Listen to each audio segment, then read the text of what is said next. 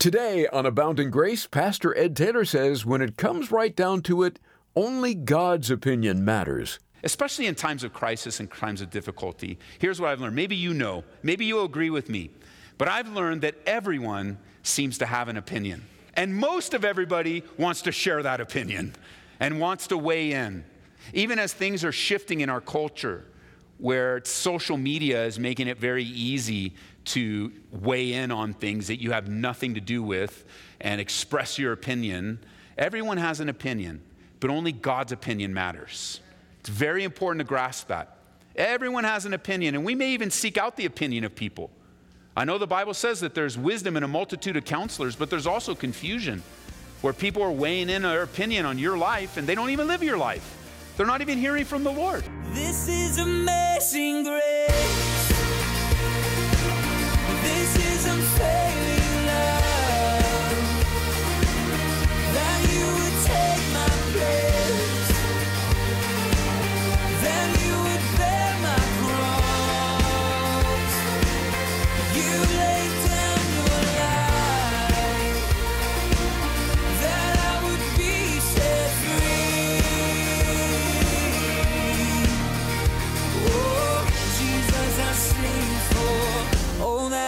Done for me.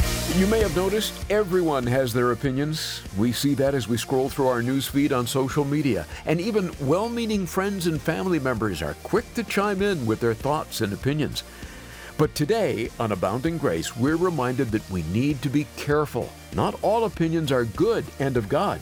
It very well could be bad advice that we're getting. Pastor Ed Taylor takes us now to John chapter 7, where Jesus is receiving some worldly advice from his unbelieving brothers. The counsel that they give in verses 3 and 4 is unbelief. It's counsel that's not from the Lord. These guys that are giving their brother advice are giving him very worldly advice, very obvious advice. And it makes sense. It, it's logical advice. It, it, it makes sense. It's pragmatic. It's practical. And it goes something like this Hey, Jesus, you want everybody to know you? You don't hide yourself in the Galilee. You go up into the region of Judea and, and present yourself. I mean, if you're supposed to be popular and you're the coming Messiah and you want everybody to know that, then hiding yourself doesn't make any sense. You need to go up, you need to go to this feast. There's so many people there. Man, it makes sense. And it's very practical, very logical, and it makes sense, except that it's not counsel from God. This isn't the will. We know it's not the will of God because Jesus says so in verse 6 My time has not yet come. This is an important point that we can't miss. This is good advice, if you will. It's, he's not tell, they're not telling him to do anything sinful here, but they're not hearing from God. Uh, We would call this worldly advice. You know, advice in the world, things that just make sense. A blog that you read, some business book that you picked up, where it just makes sense, but it's not from the Lord. And this is the kind of advice, friends, that we want to stay away from, no matter how much it makes sense, and no matter how it seems to add up, and no, even if it comes from someone that you love and respect. His brothers don't believe, yet they're giving him advice. And you want to be very careful. Don't miss this. The advice isn't from God, it's not from the Lord, and it's really not right at all. It's advice to go up and make yourself known. You know, go up. This is, their, this is what they're saying. You go up to the feast so you can become popular. Bad advice. Jesus doesn't need anyone's help to become popular. And how careful we need to be. It's not from faith. You know, in Hebrews chapter 11, verse 6, it says, Without faith, it's impossible to please God. And even when we are receiving counsel from friends and counsel from people that are close to us and counsel of any kind, we need to be careful to hear from the Lord and obey Him. And here's what I've learned, especially in times of crisis and times of difficulty. Here's what I've learned. Maybe you know, maybe you agree with me, but I've learned that everyone seems to have an opinion. Is that true or not true? I just, everybody has an opinion. And most of everybody wants to share that opinion and wants to weigh in. Even as things are shifting in our culture, where social media is making it very easy to weigh in on things that you have nothing to do with and express your opinion, everyone has an opinion. But let me finish that statement. Everyone has an opinion, but only God's opinion matters. It's very important to grasp that. Everyone has an opinion, and we may even seek out the opinion of people. I know the Bible says that there's wisdom in a multitude of counselors, but there's also confusion where people are weighing in their opinion on your life and they don't even live your life. They're not even hearing from the Lord. They don't even have a scripture. It's not even confirmed from the Lord. Because I, I know this good counsel will be confirmed by the Holy Spirit in your life. Your spirit will bear witness with God's spirit as it comes out of the mouth of someone else. And you want to be able to base your life not on the whims and the wishes and even the pressure of people, but you want to be able to base your life on the Word of God. If you can't, and if you're not able, then you should pause and wait for the Word to speak to your situations. This is one of the dangers, by the way, of what the Bible calls the fear of man. The Bible says the fear of God is the beginning of wisdom, but the fear of man is a trap. And the fear of man, we don't use that phrase much, but the idea of the fear of man is you're a people pleaser and you're really worried about what people think about you and you're really concerned about the opinions of man. And being concerned about the opinions of man can give you a deaf ear to the opinion of God, and you really want the opinion of God. You really want to follow God's opinion. Because the Bible says, where there's no counsel, the people fail and fall. But in the multitude of counselors, there's safety, but not without wisdom and not without confirmation. You know, they gave the advice, Jesus, and if they were giving the advice today to Jesus, they would probably say something like this You can't stay up in the Galilee. If you're going to be popular, you, you not only do you need to go up to, into Judea, but you've got to open up a Facebook account and you've got to get tweets out there, Jesus, and you've got to start taking selfies and post them on Instagram. I mean, if you want everybody to know you're here, you can't just stay silent. You can't be alone. But let me tell you this there are times when the will of God will isolate you to a place where you are alone with just Him and Him alone, and even the people around you don't get it and come with this wait a minute, it doesn't make sense. How could you stay up here in the Galilee region? You need to get down there. And Jesus says, No, I don't need to get down there to be popular. Their counsel was go to the feast so you can make yourself known. But that wasn't counsel from the Lord. We'll see in a moment what the counsel from God really sounds like, but it wasn't here from his unbelieving brothers. A lot of times when I'm hearing a lot of counsel and a lot of things, I'm trying to discern my spirit, the Holy Spirit dwelling in me with the Word of God, and I'm trying to determine because I may not have the answer. So sometimes you come up to us for counsel as, as pastors, and we're like, I don't know. And you're like, wait a minute, I don't know. And you're a pastor and you don't know what's going to happen. Well, we're going to pray we're going to ask God. That's what's going to happen. I don't know. I don't know what's happening in your life.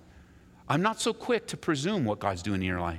I think earlier as a pastor, as a young man, I really had this pressure in my life where I, I thought I needed to know everything. And as time has passed and, and the Lord is maturing me and growing me and seasoning me with some very difficult trials, I'm learning. I, I, don't, I don't need to know everything. I don't know everything, but I know a God who does. And I trust Him with your life.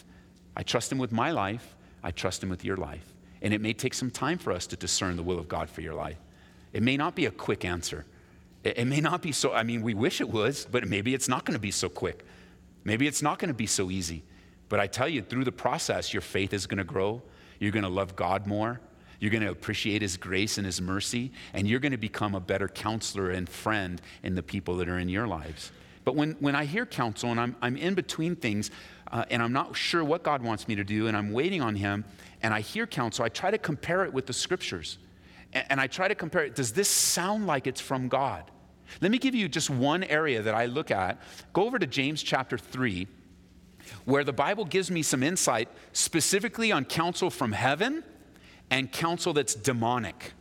Counsel from heaven and counsel that's demonic. Not everything that people say, even well meaning believers, is from the Lord. And here's a little bit of where we can find that. Turn with me to James chapter 3. Let me get there with you, and let's pick up there in James, up in verse 13. James chapter 3, verse 13. Who is wise and understanding among you?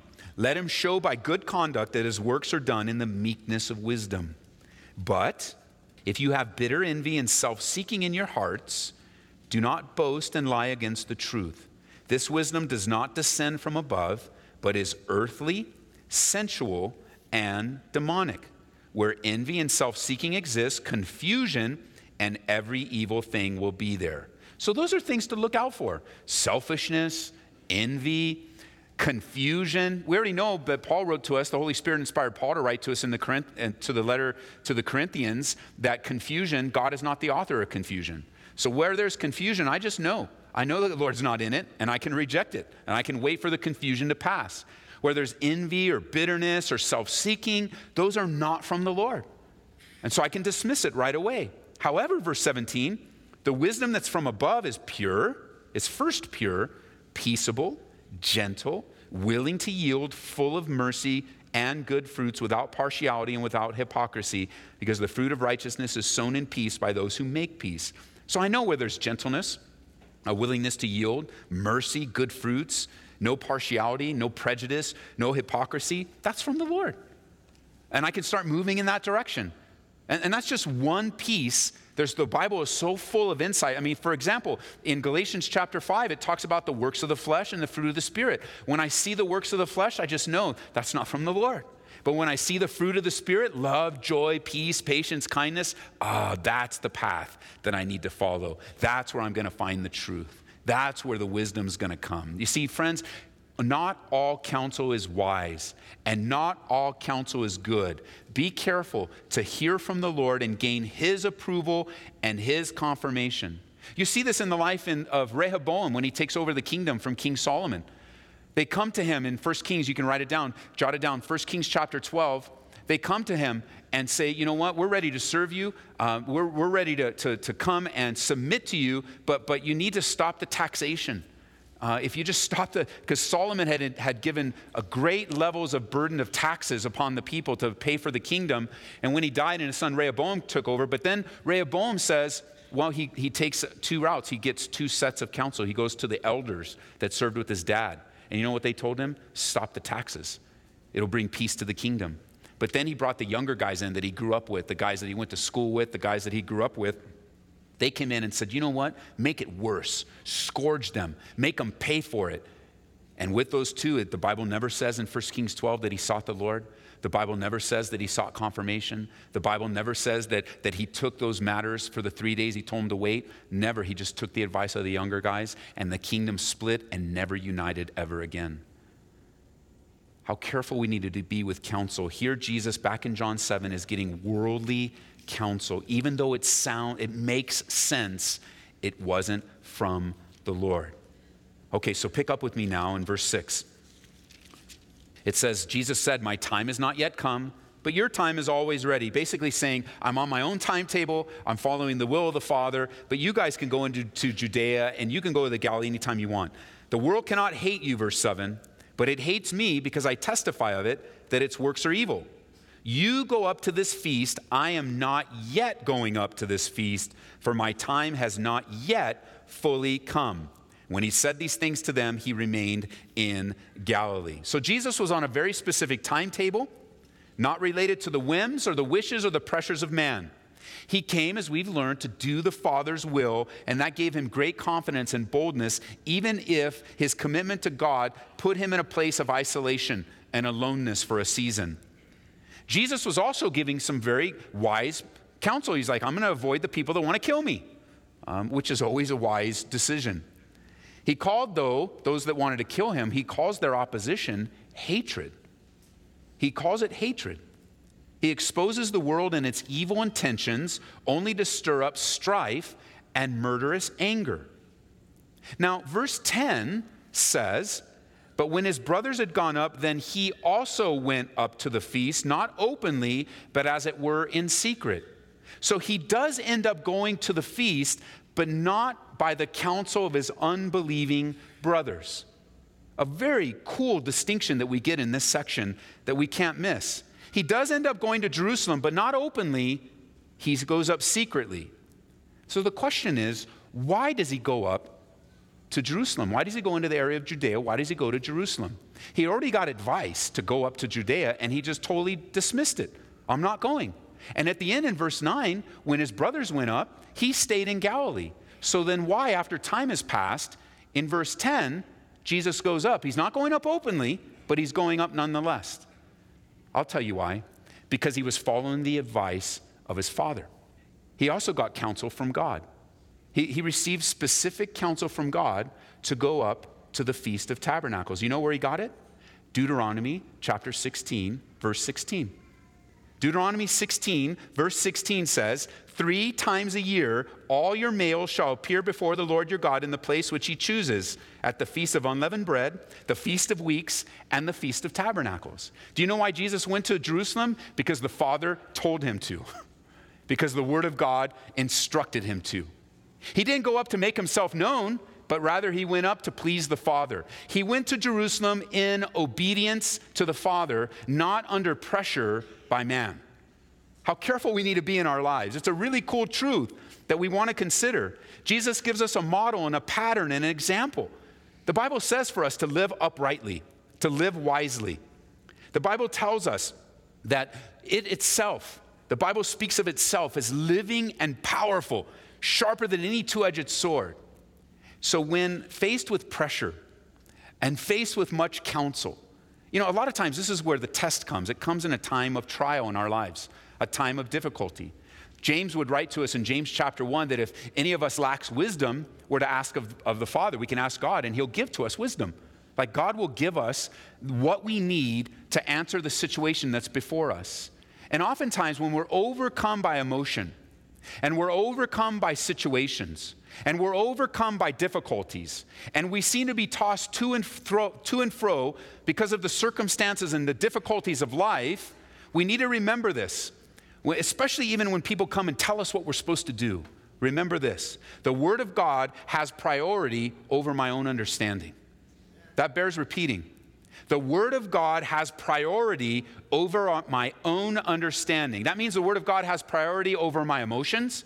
The Word of God has priority over my wants, over my desires. The Word of God has priority over even how I think I understand the situation.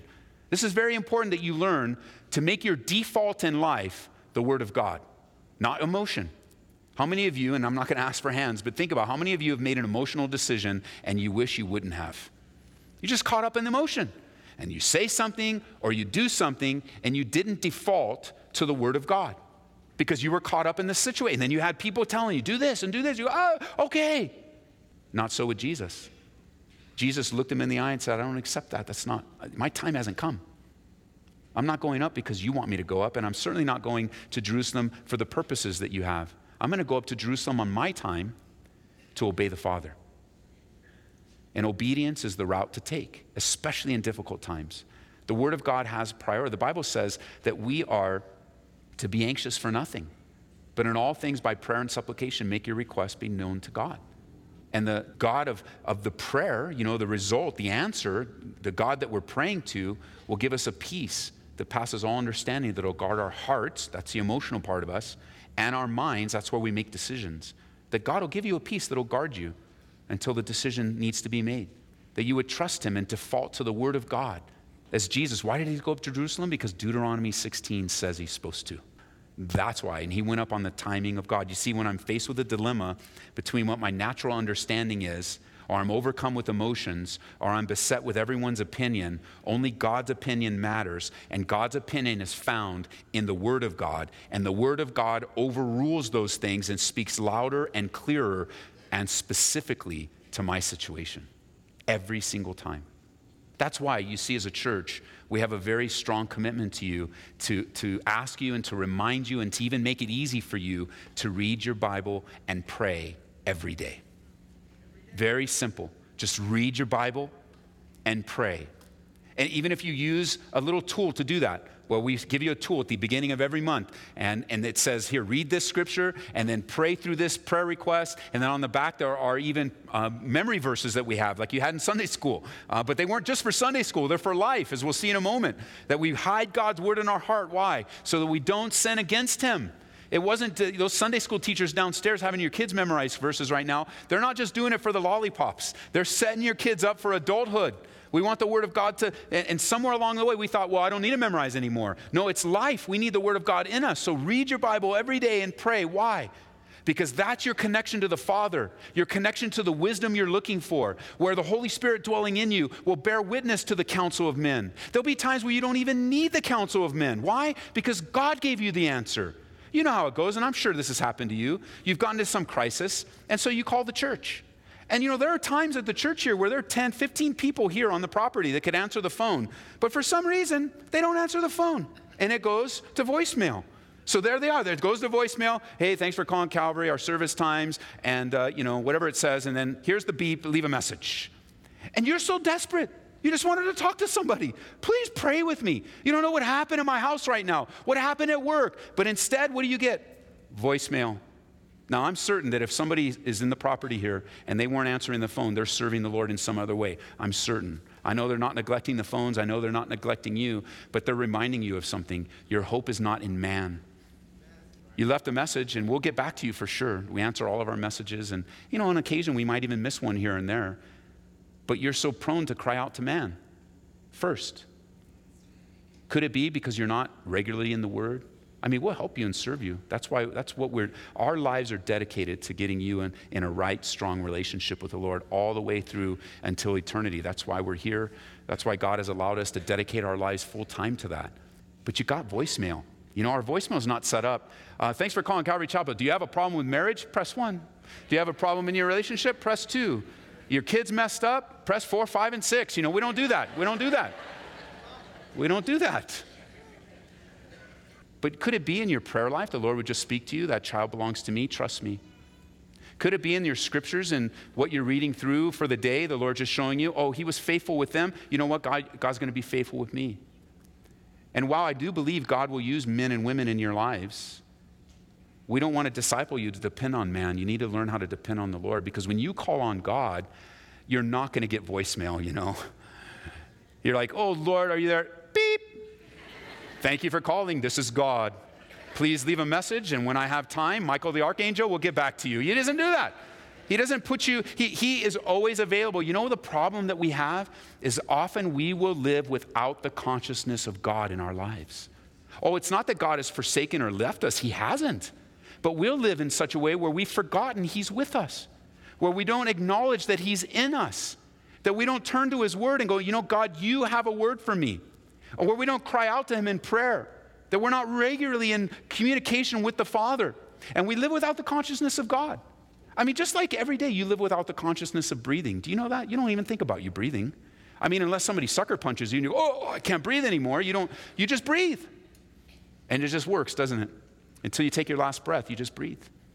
God has set it up that way. You don't need to be concerned about it. That it, your body will take care of it. Even when you're asleep, not thinking about breathing, you know what your body does? It breathes. We're just so thankful that God would make the most important parts of our body involuntary. Otherwise, we'd be toast. I mean, we, we lose our keys. Can you imagine if we forgot to breathe? You're like, oh, I forgot to breathe. Yeah, we can tell. it's just, it's, it's, God is so faithful to us, and, and we've lost the consciousness. And, and we need to live with the consciousness, but what happens? It's a sucker punch that reminds us of the consciousness of God, doesn't it? It's like, oh, yes, God is with me. And while I do believe God has allowed us as a church family to be a part of your life and to serve you, whether it's those that are on staff here or the lay leaders and the folks that serve here that love the Lord and love you so much, you can't depend on man. You need to learn how to depend on the Lord. So, would you just read your Bible and pray every day? As we read our Bible and pray every day, we'll be hearing from the Lord. And as we learned today on Abounding Grace, only God's opinion matters. So it's best that we listen to Him and do what He says. Pastor Ed Taylor is moving right along in his study of John's Gospel. You can hear these studies online at aboundinggraceradio.com and through the Calvary Church app. Check out Ed's blog at edtaylor.org and look for his podcast, Lead to Serve, on Apple Podcasts. That's Lead the number two, serve. There he discusses the value of servant leadership. I should also mention Abounding Grace is available by podcast. Hey, thank you for remembering abounding grace in your giving to the Lord. Every gift that comes in goes right to ministry. It plays an important role in helping us bring the truths of God's Word to the radio every day. And when you support the ministry today with a gift of $25 or more, we'll say thanks by sending you Steve Carr's very popular book, Married and how to stay that way. I don't have to cite the stats on divorce to convince you it's a real and growing problem in our world. But God's Word has just what we need to succeed in this lifelong commitment of marriage. To order it today, call 877 30 GRACE. Glad to have you with us for today's broadcast. We look forward to continuing the journey through John next time on Abounding Grace with Pastor Ed Taylor. In the meantime, let's be drawing on God's abounding grace for daily living. This is amazing grace.